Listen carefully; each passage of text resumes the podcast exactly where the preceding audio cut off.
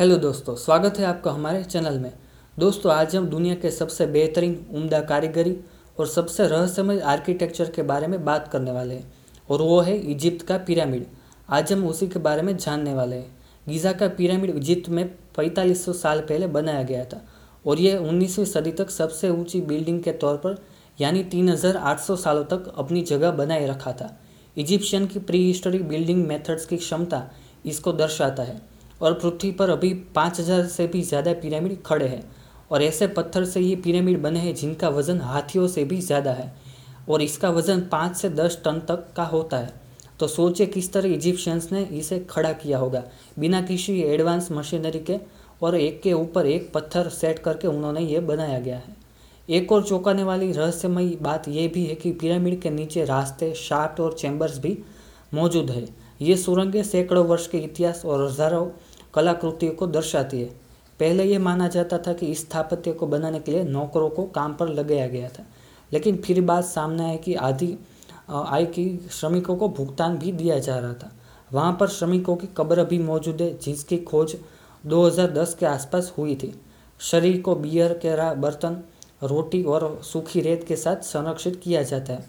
एक और दिलचस्प तथ्य यह भी है कि दिन रात के कठोर उतार चढ़ाव वाले तापमान के बावजूद पिरामिड में तापमान 20 डिग्री सेल्सियस के अंदर ही स्थिर रहता है, जो कि प्राचीन एयर कंडीशनर का पुरावा है। गीज़ा के मुख्य कक्ष के अंदर एक कोफर है, जो संकीर्ण मार्ग के माध्यम से लाया जाने वाला बहुत बड़ा रास्ता है।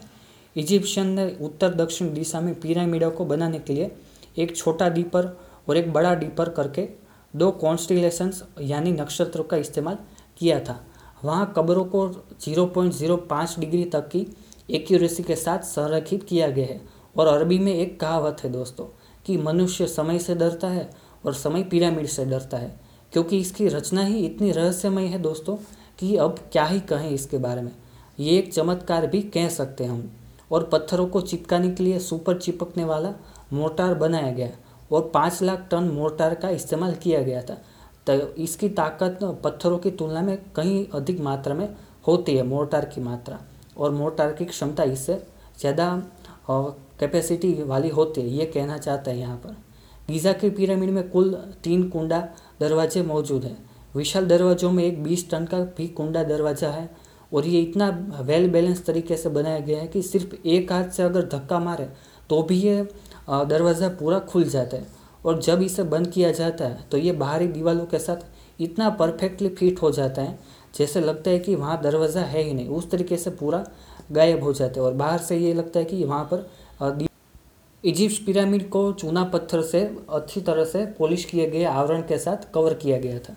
तो सूर्य प्रकाश में ये हीरे की तरह चमकते थे और मीलों दूर से इसकी चमक दिखाई देती थी। गीज़ा के तीन पिरामिड, ओरियन बेल्ट के तीन तारों के अरेंजमेंट की तरह प्लेस किए गए हैं।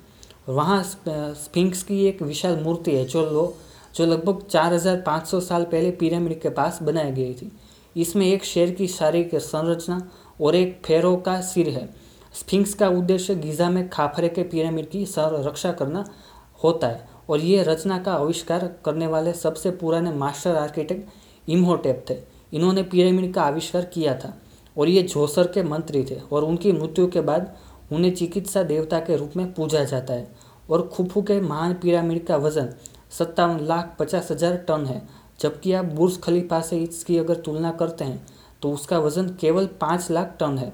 तो इस तरीके से आज के एपिसोड में हमने जाना पिरामिड के कुछ रहस्य के बारे में।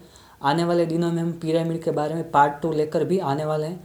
तो आज का वीडियो अगर पसंद आया हो तो वीडियो को लाइक कीजिए, अपने दोस्तों के साथ शेयर कीजिए और चैनल को सब्सक्राइब ज़रूर कीजिए। ऐसे ही इंटरेस्टिंग फैक्ट्स हिस्ट्री फैक्ट्स हम आप तक पहुंचाते रहेंगे। तो मिलते अगले वीडियो में पिरामिड पार्ट टू को लेकर। धन्यवाद।